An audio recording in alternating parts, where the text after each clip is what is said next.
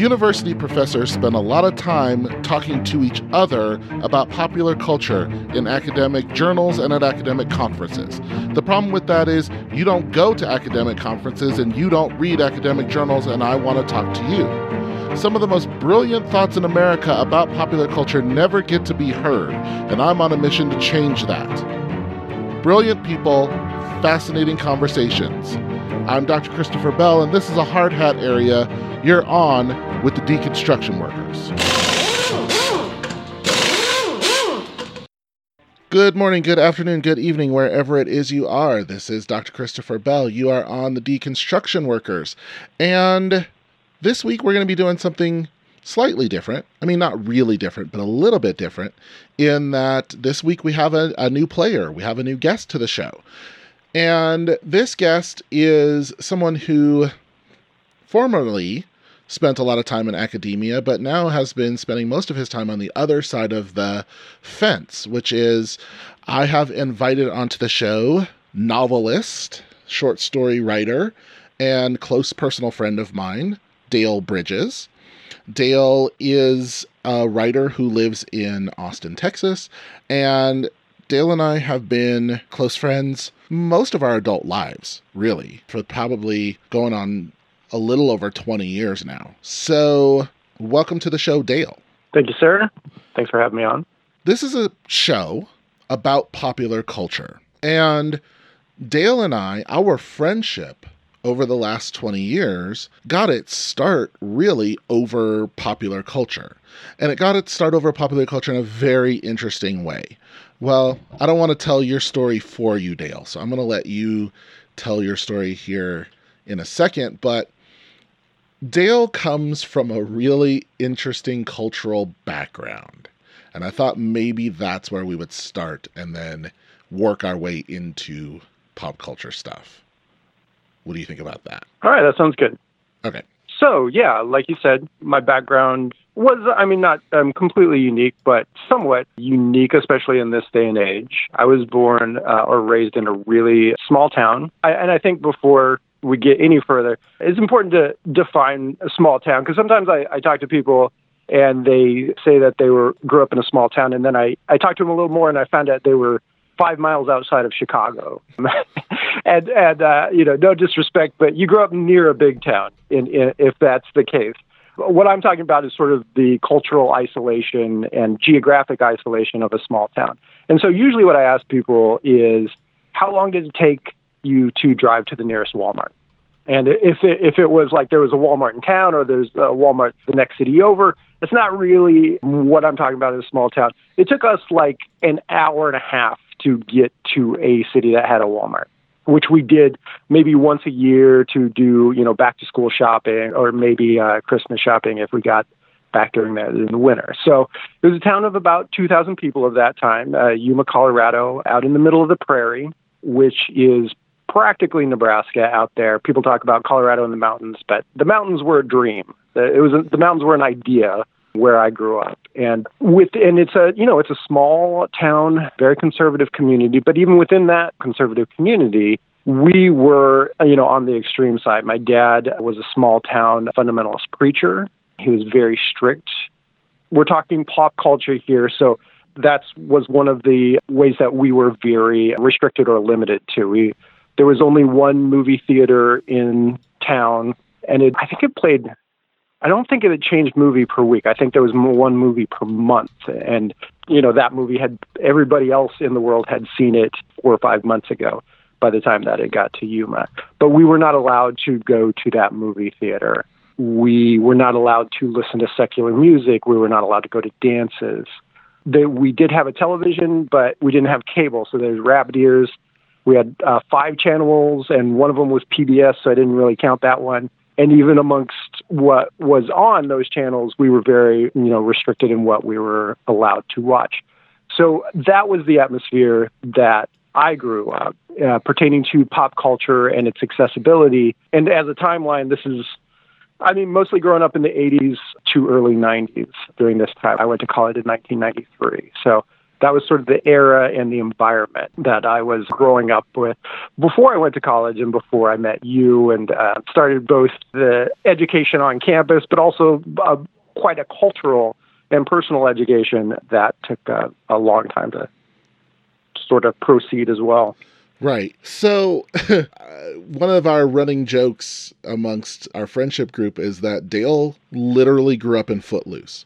That's gonna that's gonna come back around. So hold on to that characterization Right. here for a second. But Dale grew up in Footloose, and he was not Kevin Bacon. He was the daughter of the preacher. Lori Singer. He was the Yeah. Lori Singer, exactly. He is not the Kevin Bacon. He is the Lori Singer. So Dale comes to college, and he and I met uh, sophomore year Your sophomore year. because well, but I, I don't want to fast forward to sophomore year though. Be- Okay. because you're because freshman year for you was really important, and I didn't know you yet. So talk about one of my favorite stories about your transition from small town Yuma. And Dale is skipping over a lot of interesting parts of his childhood, like the bomb shelter, for example. so, We we can go over that. oh, okay, go tell tell that before I move on. All right. So yeah, there are there are a, certain, uh, a couple of other stories from my childhood, and these are usually it's stuff that I do try to tell people when when they have a hard time putting it into context or relating to, or if they're like, oh yeah, I was a Christian in in a smaller town too. And it's it's similar. I guess it's it's just how extreme that experience was for you. But my uh, the first school that I attended, this is what Chris was talking about. The first school I attended was in the basement underneath uh, a church, a church that was on a on a dirt road outside of the city. Uh, it was a is a point where my my father not only is he very conservative religiously, but also very politically and has a, a whole sort of anti-government side. So he's attempting to quote unquote live off the grid. So this involves us living out uh, ways out in the country, having chickens and, and pigs, and, and my mom making soap from yucca plants or, or some weird thing, or lye or whatever. I don't know. But then there was, he didn't want necessarily us going to the liberal public schools. So there was a school started, he started in the basement of our church, which was also sort of the bomb shelter or tornado shelter for the church as well this was in the 80s when you know had the whole Cold War and and people were expecting uh, atomic blast to happen at any time. And in in the basement there were it was kindergarten all the way through 12th grade. There were 10 students, and we all sat at desks that were uh, lined against a brick wall, and there was a big divider between each desk. And we did uh, we worked on PACEs. It was called a PACE, uh, P A C E, Packets of Accelerated Christian Education which had all the subjects that you normally have, but with a Christian twist. So if it was math, a word problem, it might say if there are four sinners and God saves two sinners, how many sinners are there left? That sort of thing. And if you had a question, there was a little American flag and a cup in front of you and a hole above your uh, the, your head, and you would put the American flag in the hole, and then Mrs. Dalrymple. Uh, which the only reason she got the job of teaching was uh, she had given birth to half of the student body, um, would come over and uh, answer your question and uh, take the little American flag down and put it back in the cup. And that was the first through third grade. So the first three years of my education, that was sort of the experience that I had before finally transitioning when we moved to Yuma into a, a, a to a more normal uh, public school setting. Yeah. So when we're talking small town and and footloose, the that's an important piece of this, right? The fact that this wasn't uh put on, this wasn't a, a an outward projection. This wasn't this was an actual lifestyle choice. This was your day-to-day existence. Yeah, that was our normal. That was your normal. And Yeah. so then Dale comes to college with his Amy Grant albums. And You had you had to get that in there. you? you know, you know, every time we a have this conversation, the. Amy Grant as long as albums we're going to talk about it. Yes. As long as they're going to talk about it, there's a poster on the wall as well. So there was. There was the Amy Grant albums and there was the Amy Grant poster on the wall. yeah, But so before Dale is sent off to the quote unquote big city. And by big city, I mean Greeley, Colorado. And if you are somewhere out there outside of Colorado, because I know we have a lot of listeners both nationally and internationally, and you're like, where is Greeley, Colorado? Exactly. That's my point. yeah. So he was sent off to the thriving metropolis that was the meatpacking plant capital of the Western United States. And you got this wonderful pep talk before you left Yuma. And I wonder if you might want to share a little of what happened there. Well, my dad was sort of, you know, like a lot of small town dads. He didn't, my dad was very good at preaching, but he was not good at communicating. So he would talk at people a lot, but not with people so much. And we didn't have a lot of close conversations. But before we went, it was sort of part of it was he wanted me to go to a uh, Christian college. He thought that a secular college would be corruptive and I should go to a, a Christian college to get uh, all the basis in uh, biblical training and, and theology before any sort of secular education. And uh, so part of it was that, you know, I should I should be doing that in the first place. But then also was just sort of a warning, a general warning about what college would be and who I would meet there. A warning about feminists, that was a big one. A, a warning about meeting gay people and what that might be and how they would try to convert me. And just a warning about just generally a liberal education, what they're trying to do as far as trying to to break down your beliefs and what you know as both a Christian and a conservative. They were against you. They were um, opposed to who you are and what you wanted to believe. Just a side note: in my adult life, I have known quite a few gay people, like mm-hmm. quite a few. They're yeah. really bad at spreading their agenda if their agenda is converting people. Yeah. I, I have yet to have a gay friend who's like, "Have you tried being gay? You should try gayness." That that's not. A, it's so awkward to me that that is what people honestly believe. Yeah, it is a very strange sort of. I, but I think it comes from the fact that there are a number of like I knew I knew no I knew no one who was out during the first 17 years of my life. I knew there was certainly probably well there were certainly some people in town who were gay, uh, but I didn't know anybody who was out. So I think you know it's one of those things of like what came first, and people see somebody who's who probably has been gay but never been out, and then they get into uh, start interact with people who are openly gay in an environment that is accepting and somebody suddenly they're saying, okay, now I'm gay and I am going to be out and open about my sexuality, and then the and then the person who you know, had never seen this side of them before is like, see, they're recruited, you know, they're recruiting people to their cause. And this person wasn't gay, they've just convinced them to do so. It's a lot of philosophical somersaults like that that I felt was why so much of the world was very confusing at that time for me. Right. So Dale gets this pep talk, and then he is sent off w- with his Amy Grant poster and his Amy Grant albums like he's Bryce Dallas Howard in The Village, to the beautiful metropolis that is Greeley, Colorado. And Dale arrives in Greeley not alone. You came you came with someone else from Yuma. Yeah, actually and actually my first my freshman year was at a my true freshman year was at a community college in Nebraska. And this is a lot of this where I'm I'm going and what I'm choosing is. But my best friend from high school is he's also he's from a Catholic background, also uh, conservative, but just way less. His family is just way less conservative than my own. And so I have sort of spent a lot of time at their house. His house, we're allowed to watch movies, we're allowed to listen to music. It's much more relaxing there, and we we just were very close friends at that time. I wanted to get out of Yuma, which there really was at that time, at least of ways of fathoming how to do that. There was uh, you went into the military or you went to college. I'm sure there are other ways, but it was hard to imagine any any doing it any other way. And so I, I wanted to go to college, and I didn't really know how to go to college. Nobody in my family had gone to, as far as I know, nobody in my direct family had gone to a secular university before. My dad attended Bible college, obviously, but nobody had gone to a secular college, and I didn't really know how it was done. so basically, I, I was just following my best friend Michael. I was just following him when he filled out his grant information. I his mom helped us both do that when he decided he was going to do a year at, at this community college in Nebraska.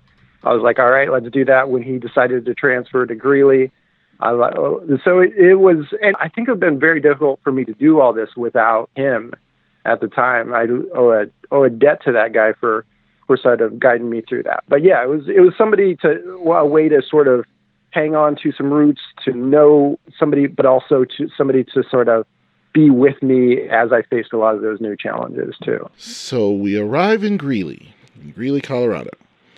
And the first time I met Dale was I had applied for a job that I didn't think I was going to get because for those of you who have spent some time in college, you probably understand what a resident assistant is, what an RA is. So I had been an RA, resident assistant, and I had applied for a promotion. I had applied for an assistant hall director position. Now, this was really ballsy of me because I was really bad at my job. I was I was uh, quite possibly one of the worst RAs in the history of residence life as a concept. And so I applied for this job as an assistant hall director, and I did not think I was going to get it, and I did not get it. And then our assistant hall director quit like three days before school opened. And they said, Hey, you applied for this and we need someone today. So I guess it's you. And then I said, Cool, let me proceed to be really bad at this job too for the next two years. so, but one of the things that the assistant hall director had to do was they had to supervise the other students who worked the front desk. And so yeah. uh, I inherited the staff, the front desk staff of the person who was supposed to be the assistant hall director. And one of those staff members was young Master Dale Bridges. Yeah, that's right. You could get grant money to work on campus at that time. So if you had a job, the university didn't have to to pay that money. It was sort of the federal grant money that was made. And the before that, the year before that, I was working in the cafeteria, which is a terrible job to be working, but you know, it, it is what it is. And then I got the front desk job, which is a great gig because you just sit around and chat with uh, people coming through, and then every once in a while tell somebody that they have to sign in or something. And so we come on the second year of that job, and that is the first time that we met. And I think, like, our sense of humor, I think, lined up first. I think that was one of the first things that we just we got each other's jokes very quickly. Yes, I would agree with that. And then we had several bonding experiences as friends and sort of the the rest is history so to speak uh, including Dale standing up at my wedding and me actually being the the officiant at his wedding and him uh, living with us for a little while and uh, in many ways helping to establish when my wife and I first got married Dale was kind of our Dupree. For those of you who've seen You, Me and Dupree, Dale was was the Owen Wilson in that situation. And then yeah, so it's been it's been just about 20 years, uh, a little over 20 years. And over the course of that, what has been the most fun part for me of our friendship is that I study popular culture for a living. It's what I do. And I have been, I've spent my entire life since I was very, very little completely immersed in popular culture. I've always loved popular culture. I've always loved material culture. So I've always wanted toys. I've always wanted the stuff. I always wanted to play with things and mess with things and have things. And I wanted to see all the movies and all the TV shows and listen to all the music. And so that's what I did as a kid, and that's what I do now. I just had a conversation with a friend of mine where I was telling her about this new band that I have discovered, and they're a folk band and they play bluegrass music. And she was like, I have no way of predicting what kind of music you are ever gonna tell me about. Uh, because the truth is, I listen to literally all kinds of stuff because I, I've always wanted to. I've, I have a collector's mentality, and I've always wanted to collect all the things, whatever the thing is, whether that's Yeah. a toy line or whether that's you know movie knowledge or TV shows or movies, music or whatever. So that's my personality by nature. And then I got this friend who knew nothing about anything. Yeah, it was a bit of a blank slate. Yeah. And so it was a place where I could just dump all the cool stuff that I knew. Like I would say, "Hey Dale, you you never seen this, right?" And he would say, "Of course not." And then we could watch it, right? So it was like a cool place to dump stuff that I loved.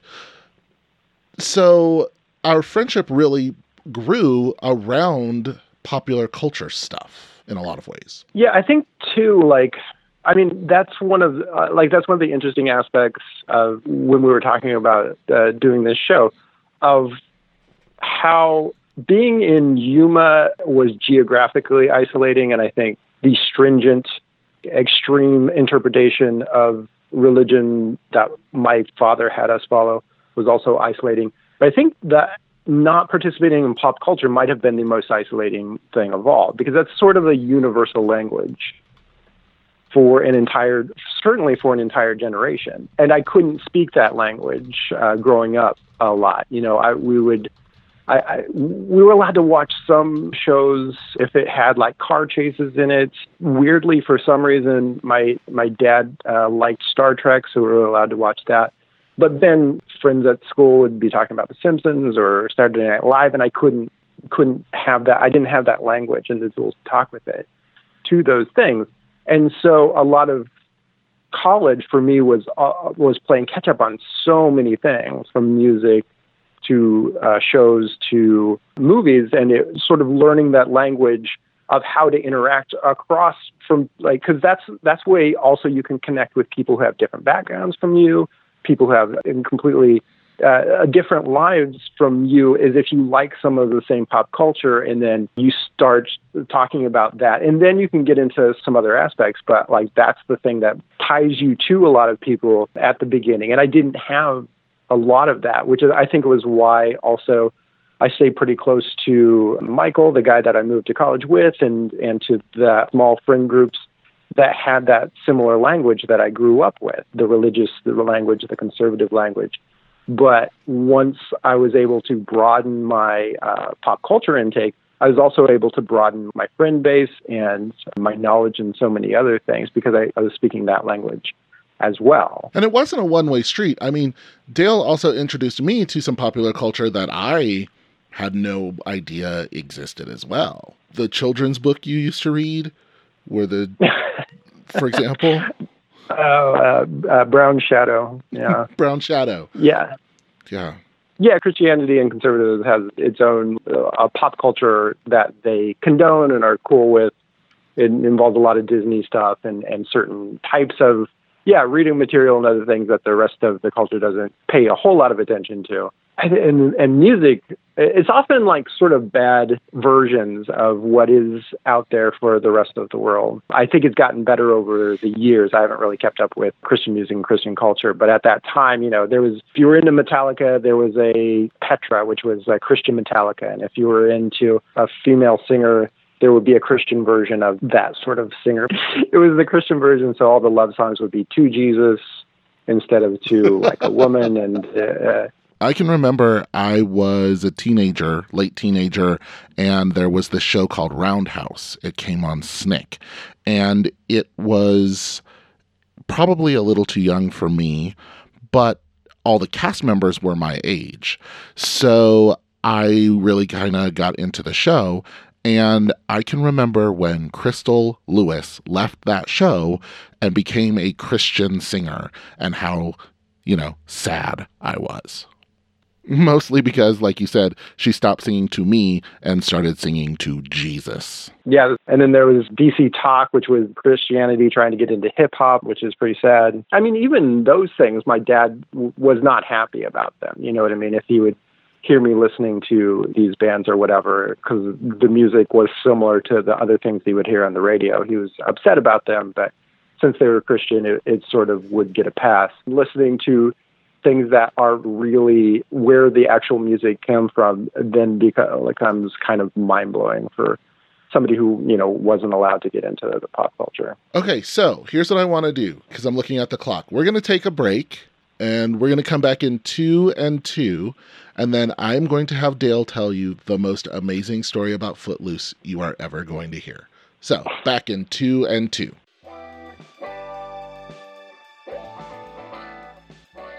Hey, Marley. Hey, MJ. We're millennials, right? Yeah, very much. Which means we know history isn't all heroes, gods, and monsters. No, I'm pretty disillusioned about that. Well, guess what? History isn't just bad, it's cursed. And on Cursed History, a new podcast, we explore the dark, twisted, grotesque, and just plain weird events and people in history that you didn't know existed. Join us, Fly Honeys, for bi weekly chats about little known stories from history and their modern day effects. Our first episode, Essex, is coming out on June 26th, and trust me, you do not want to miss this story. Follow us on Twitter at cursed underscore history and listen on Apple Podcasts, Spotify, or wherever you get your podcasts. Cursed History. The truth is worse than you thought. And we're back. Before the break, I totally promised you in very big language a really great story about Footloose. And now I'm going to turn it over to Dale to tell you a really great story about Footloose. All right. So uh, now that we've gone through a little bit of my background, it was probably come as no surprise to you that I had never seen the movie Footloose. Footloose was a very big movie that came out, and I, like I it was something I should have seen. Everybody in their teenage years at that time during the you know the late 80s. Footloose came out in 1984. I did yeah. not know okay. that. 1984. That's so earlier than I thought. Yeah. yeah. it's older than I thought. And so it's, uh, it, it, but it was something that really had a big impact, especially on teen culture. And, and, most most people listening, if they haven't seen the movie, they know about it. It's the story of a guy, uh, in this case Kevin Bacon, moving to a small town from Chicago because his his parents get a divorce and his, they have family in this small town. And the, in this small town, it's illegal to dance. So are not allowed to dance in this small town.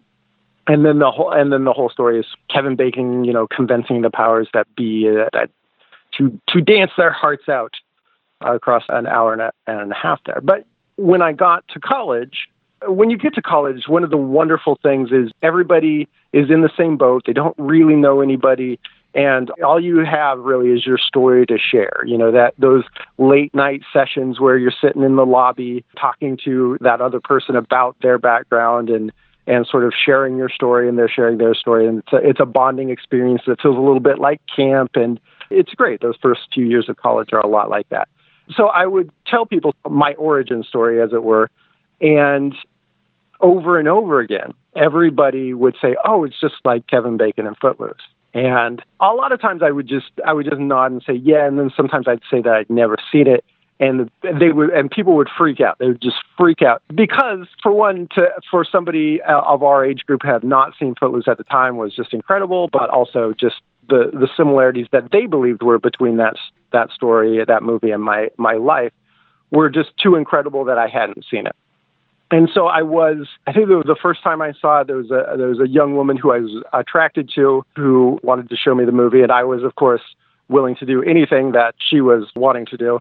And so we watched the movie, and it's really surreal. It's very surreal to have. It's like if if anybody listening, if you're thinking of sort of the main things that molded you as a person, and everybody has seen or experienced a pop culture thing that they think exactly exemplifies your life exactly exemplifies the things that you're talking about. And they think it's ju- that is just it's just that thing. This is this is your story. Your story was told, and you didn't even know it, and you've never experienced that before. And it's very surreal to go watch that thing that they think is exactly your life. So watching Footloose was this. Uh, I think the first time I was mostly just concerned about the girl in the room, but then over time, you know, I you know, watched it with other people who had sort of the same shock and surprise of my lack of Footloose knowledge. And it was just a, it's a, for one, there are certain things that the movie gets right and then certain things that the movie gets drastically wrong. And the, well, let me let me skip ahead a little bit. I'm going to come back and, and tell about the movie. So this this happened in college uh, a few times. I watched the movie a little bit. You know, we had that conversation, and then later on, I would I would start mostly when I was talking to women and, and and trying to impress women, I would sort of slip in, you know, I slip in a joke about my background, my childhood being like Footloose, and that would get a laugh, and so I might get some extra humor points out of that in those conversations and stuff like that. But I never really paid that much attention to Footloose until it was in my early. I got a job. This is a, really strange that I got. I'd never worked at a newspaper before, but I sort of lied on my resume and happened to land a job being the arts and entertainment editor at a, weekly newspaper in Boulder, Colorado. As one does. As as as one does in the normal course of human events. I'm a little surprised that the investigative reporting at the paper that you got a job as Yeah. an editor at did not think to, you know, investigate you. Yeah, except that once you know about small newspapers and the amount of time that anybody has it to do anything, it's really not all that surprising. I did have a couple of writing samples that I showed them that I did do some freelance publication, and they were impressed enough by that. I didn't get that editor job right away. At first, I got sort of like a part time calendar job and then worked my way up to the editor job. But I did get this the, the irony of me being the pop culture editor for a newspaper after all these things had happened. And then along those lines, Footloose had, I think, like 20th anniversary. Yeah, I think it'd be about that time. It would be like a 20th anniversary DVD that came out. And it was, uh, somebody gave it to me as a joke on my birthday. I think it might have been Marcy, actually. Our friend, the incomparable Marcy Wells. Shout out. What up, Mars? and I I thought, ah, ha, ha, that's pretty funny. And I went home and I put the movie in and I watched it. I was like, oh, this is uh, better than I remembered. And then the next day I watched the behind the scenes. And then the next day I watched like the interview with Kevin Bacon. And I got the idea in my head, and it, and it must be said that I was also smoking an abnormal amount of pot at this time, that th- it would be a good idea to watch this movie every single day for a year. So for an entire year, I wouldn't, I didn't have to watch the whole movie, but I would watch a part of what was on this DVD every single day for a year. So usually, what would happen when I get up in the morning, I put it into the DVD player, and it'd be on in the background while I was doing stuff. And so I watched uh, pieces of Footloose for 365 days straight, which is definitely insane, and I don't advise it. Is but that's what happened. Okay. So, amongst all that time, I started, and, and while I was writing about pop culture and I was thinking about pop culture all the time, I started thinking about Footloose, obviously, a lot. And, and what came up was a lot of strange ideas and thoughts of, of somebody who's probably seen Footloose more than anybody else on the planet. And so, a few of the things were this. One is they do there's some things about the movie that they do very well. The setting is very good. They didn't use a Hollywood set. They went to a real small town. I, I think it's in Montana. There are mountains in the background. I think it's in some small town on Montana. Anyway, it's called Bomont. They don't give the states when they do it, but they filmed it in a real small town, and it feels like a real small town. That was a really good call on their part. The streets, the main street, the business district, the school. The girls usually have sort of permed hair and sort of big hair in the background, and the, the guys are wearing a lot of flannel, and it's a you know all the fashions are a little bit out of date, and it's that's it feels very much like a small town culture. According to IMDb, Ah. Bomont is supposed to be in Oklahoma. Oklahoma. That's what IMDb says. Although it That was filmed in Utah, but Bomont in the film is supposed to be in Oklahoma. I see. Utah does that feels a lot more uh, realistic. I mean, I haven't ever been to Oklahoma, to be honest with you, but yeah. So, but it was also supposed to be any sort of generic small Sure. town. And this is also the movie itself is based on a real story. The writer and director of the movie saw a story, a small story in a, in a newspaper about a high school that dancing had been outlawed in their town during like the, the 40s or 50s or something. And they had finally had their per- first prom in the 80s. They finally petitioned. Nothing else, I think, in the story is correct, but that's what inspired the writer to do the story. And like I said, they did a good job with certain aspects. Certain aspects were so are just so insanely out of place. For one, everybody kept comparing me to Kevin Bacon in the story, and I was certainly not Kevin Bacon. Kevin Bacon was the cool outside kid that gets, uh, he's already been influenced by pop culture. He already knows all these things. If anything, I was the Reverend Shaw, who's played uh, such a great cast for uh, kind of a silly movie in a lot of ways. Kevin Bacon, you have Dianne Wiest, Sarah Jessica Parker's in it, Lori Singer, and John Lithgow plays the pastor. And so his his daughter Lori Singer would be You. she's not allowed to do anything. She's not allowed to really go out on dates. But she sort of fits that rebellious preacher's kid stereotype a little bit too much. Like she's honestly, there's a point like kind of suicidal. She uh, there's a point where they're driving down the highway and she decides to get out of the window of the car going down the highway and stick one foot in the window of the car driving next to him, which uh, has her boyfriend in it, and one foot on the the door of the window that has, and then a semi's coming, and she just not is unfazed. She's just still because the music's going. Sammy Hagar, which is ridiculous, and she's like just rocking out, and then suddenly at the last second she dives, which which I think is defies all laws of physics, dives back into the window. And then nobody talks to a high school counselor about it. Nobody mentions it to her dad. You know, it's just Right. like, uh, you know, that's that's what she does. That's, As Ariel. does. Yeah. And there there are other sort of very hyperbolic aspects of the movie like this as well. But then there are other weird things like everybody every like teenager in this small town travels around by dirt bike. I don't know why they think that this is a normal thing. I mean certainly uh, you know, kids in small towns do have dirt bikes, but they're not the main so- mode of transportation. Also, they play chicken with tractors, which is patently ridiculous. I mean, this the the cliche of the trope of the the playing chicken in vehicles in movies is just kind of ridiculous in general.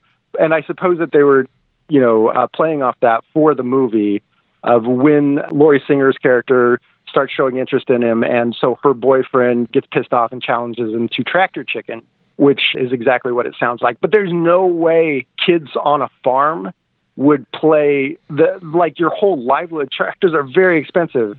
And if you're a farm kid, you know your entire farm is wrapped up in the, you know, your entire livelihood is wrapped up in that tractor. And the fact that you would just like barrel it down this ravine towards another tractor, possibly destroy both of them, is is just insane. Doesn't one of them end up in a ditch? Yeah, yeah. Ren's doing the tractor. He tries to jump off. His shoelace catches on the pedal, so he can't. And then the other guy at the last second swerves and falls into a ditch. And then everybody's just cheering. How are they going to get that tractor out of that ditch? Is it permanently destroyed? How are they going to get the crops in? Right. um, when it comes to there's like so many things that I don't know what this kid's dad, i- who this kid's dad is, but like there's he's going to be so pissed off. Also, the soundtrack. This is sort of it's not a musical because nobody's singing in it, but I think at the time they called it a danceicle or a popsicle, which I thought was very clever. But it is a musically oriented movie. You can't have this movie without the the soundtrack to it. And uh, once again, this is, this is a small town setting, and there's not a single country song on the soundtrack. Not not a single one, which is also insane because it should be about 75% country. And then you know some heavy metal thrown in for because there's always some heavy metal dudes in small towns, and some ballads for you to slow dance to. But the rest of it's pretty much all country. My favorite part of Footloose is how so Ren, Kevin Bacon, right, Mhm. shows up Yep. in town and I forget who plays him. I forget his name. So it's the big country kid, right? And Oh, Chris Penn. Chris oh, it is Chris Penn. That's right. So Yeah. they they pass each other in the hallway, they like exchange a bunch of insults, whatever, and then in the next scene they're like best friends. And there's really no explanation of how the relationship develops in Yeah, he ins- he insults him once, and Yeah. then that's pretty much their a close friendship. But I mean, it's my like that's another that's another thing from the movie. If you watch the movie, the main love interest is supposed to be Lori Singer. That's who catches Ren's eye early on, and they, you know, they. But their their relationship is awkward throughout the entire they really don't have a whole lot of chemistry aside from like seems like a more of a good friendship between them. But the chemistry between Kevin Bacon and Chris Penn is immediate right. and electrifying. if you look at the way they're looking at each other, even from the beginning, this is a love story about to happen. And I think that's the behind the scenes because at some point, which was also true in real life, Chris Penn didn't know how to dance at this during this movie and he had to learn how to dance for the movie, which is adorable in and of itself. But then there's all these scenes about Kevin Bacon's character teaching Chris Penn how to dance, and it's just they are amazing. It's just a, a very yeah, they are. It's a touching love story, but, and when by the time they go to prom with separate people, you know that that's them going to prom together. Like Kevin Bacon is not skipping through the tulips literally with Lori Singer. He's skipping through the tulips literally with Chris Penn. Yep, yeah, it's it's them that have the chemistry. It's them that are this true this true unspoken love story of the small town is between these these two guys that just can't be together. But yeah, that's that's another aspect of the of the movie too. After watching it so many times and being like, oh, th- that really, I think this is this is really what's happening behind the scenes here. I just want to point out that Footloose apparently, when it was all said and done, grossed eighty million thirty-five thousand dollars at the box office. Insane. In 1984. For comparison, yeah. today that would be a hundred and ninety-seven million five hundred thousand dollars. But its budget was only eight million dollars, so it made ten times its budget at the box office. Yeah, it was huge and nobody paid that much attention to it was this little project it didn't have a big budget and nobody was paying a whole lot of attention to it. And the whole, like, they still, they did a very good job of re- uh, releasing it because I think even before the movie came out, they had had at least two number one hits. Yeah, I think the soundtrack went double platinum. I'm pretty sure. Yeah, yeah, the soundtrack was crazy popular certainly the title song from Kenny Loggins, which is also a great advertisement, right? And then they got MTV to be playing the songs, and I think um, doing music videos that had, I think, correct, Kevin Bacon in them. So very good job at that time promoting it to the right audience. And then when it came out, yeah, it was it was a smash hit that nobody really saw coming except for the people who, who, you know had made it. They'd really believed in it. And speaking of that soundtrack while footloose is the most popular song from that soundtrack i actually think kenny loggins other song from that soundtrack which is i'm free is an exponentially mm-hmm. better song. I'm not a huge kenny loggins fan but i would say most kenny loggins songs are better than footloose well, I would agree with that. Certainly, Danger Zone, right? Yeah, Danger Zone is pretty great. Yeah, Kenny Loggins really had a had a streak going there for a while, especially themed songs. And I guess they really, the director really, yeah, he picked, he wanted Kenny Loggins to do it, and they wrote the song together. Like it was, you know, this sort of all night inspiration that they had of uh, where the song just sort of clicked and came together and yeah, somebody did a great job of picking that soundtrack. I mean, most of those songs on that soundtrack aren't really that great anymore. We don't think about them all that much anymore, but at that time they were huge. Yeah. Also, no real. There was, I mean, Sammy Hagar is the closest it has to real rock music on there, and as we know, uh, Sammy Quiet Hagar. Riot's on that soundtrack, though. Quiet Riot, that's true. Not Quiet Riot, but nothing like I mean, you don't have any sort of a metal song. You sort of need the right. At least you need the metal song in order because that's that's the other major small. You've got country music for every you know all the the cowboys in town, but then you've got those angry young men who are just uh, like pissed off that metal music speaks to. So that's a definitely was left out of the small town experience. I would say of that movie. Another thing I learned in my research for this episode is that Footloose was one of the last movies to hit the soundtrack hat trick. That is, it was released on vinyl and on cassette and on 8 track. Oh, 8 track. Yeah. Yeah, that I didn't even know they were still making 8 tracks in the 80s. Exactly. It was one of the last movie soundtracks to be released on 8 track. Yeah, it was it was a huge it was a huge moneymaker and still continues. And like I said, somebody also somebody put did put it's a ridiculous movie, but somebody did put a lot of love into it. The the casting in particular is just is that that is a great cast to have for such a weird little movie. I think Jonathan Lithgow brings so much. I mean, that was it's an easy character, his small town preacher character, to just play the stereotypes in that. But he brings so much complexity to it, and also the mom Dianne Wiest, who is everybody's mom in the in '80s movies. She's just the quintessential '80s mom, I think. It wasn't a real critical success either. It made a ton of it made a ton of money, but critics kind of hated it. Yeah, and understandably so. It's not a great movie at all. It's not a great story. It's pretty sappy. It plays really hard on those like but it really plays to those teen themes which were I think bigger in the 80s it seems like than any other any other time period. I, it's the first time I think that Hollywood's really just recognizing a whole generation of teenagers going to the movies and having that experience, and also that they had these emotions. You're thinking of the John Hughes movies, of course, uh, Right. to do that.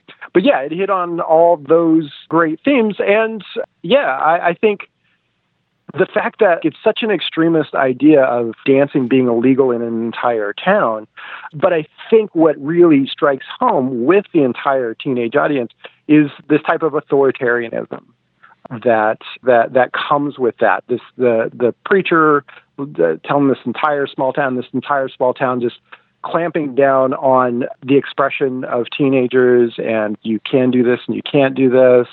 And I think that rang true with everybody around the country, no matter what background that you came from. Two things. Number one, you just reminded me that next season I'm gonna have to have you come back because you and I absolutely need to do a whole episode just on John Hughes movies.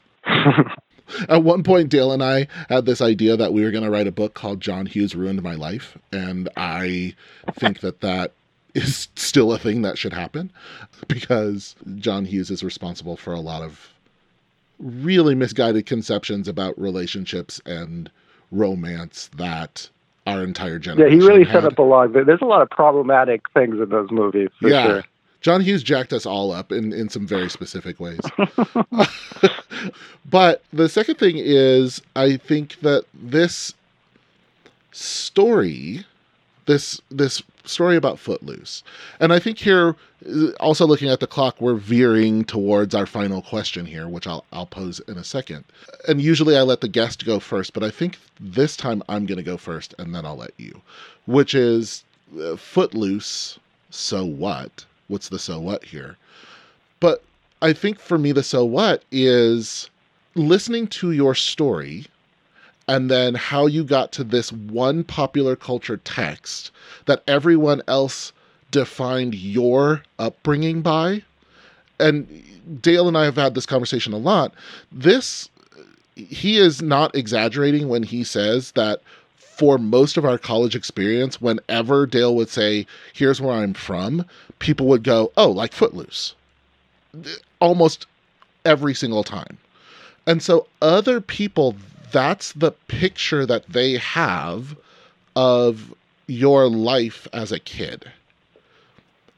And so this one popular culture text can define you for other people who don't really have access to your life, to your upbringing, because me as a kid who grew up also in Colorado, but in a very different environment, in a very white, suburban, upper middle class neighborhood school friendship group, access to all the popular culture in the world and access to all of the media consumption in the world. Very different upbringing. I think that this film is both a useful text and also a monster of sort in that it really is a, a sketch, a shorthand that, as you say, is not necessarily accurate. And I don't know that there is a text that does the same thing for me that this text has done for and, and in many cases to you. And maybe that's part of the privilege of an upper middle class suburban life. Yeah, it's certainly not. It's, definitely not what I would pick, or probably any would would pick as people pick Star Wars to be obsessed with, and, and like you said, become a collector of things and to, to talk about things. People pick these movies that seem to represent, and this one was very much picked for me. I certainly wouldn't have chosen to be represented most closely by Footloose. I do think it was in it's such a it was it was a surreal experience, and I just think you know something to ponder as far as how media and pop culture influences how people perceive other people and how things are. And there's this weird one of the there's such a real divide, a, a huge divide that I think about a lot because I, I still have a lot of family who's back in small towns and they're raised in the same environment or a similar environment that I was. And I think that there's a whole generation of young small town teenagers who are growing up with a bit of an identity crisis.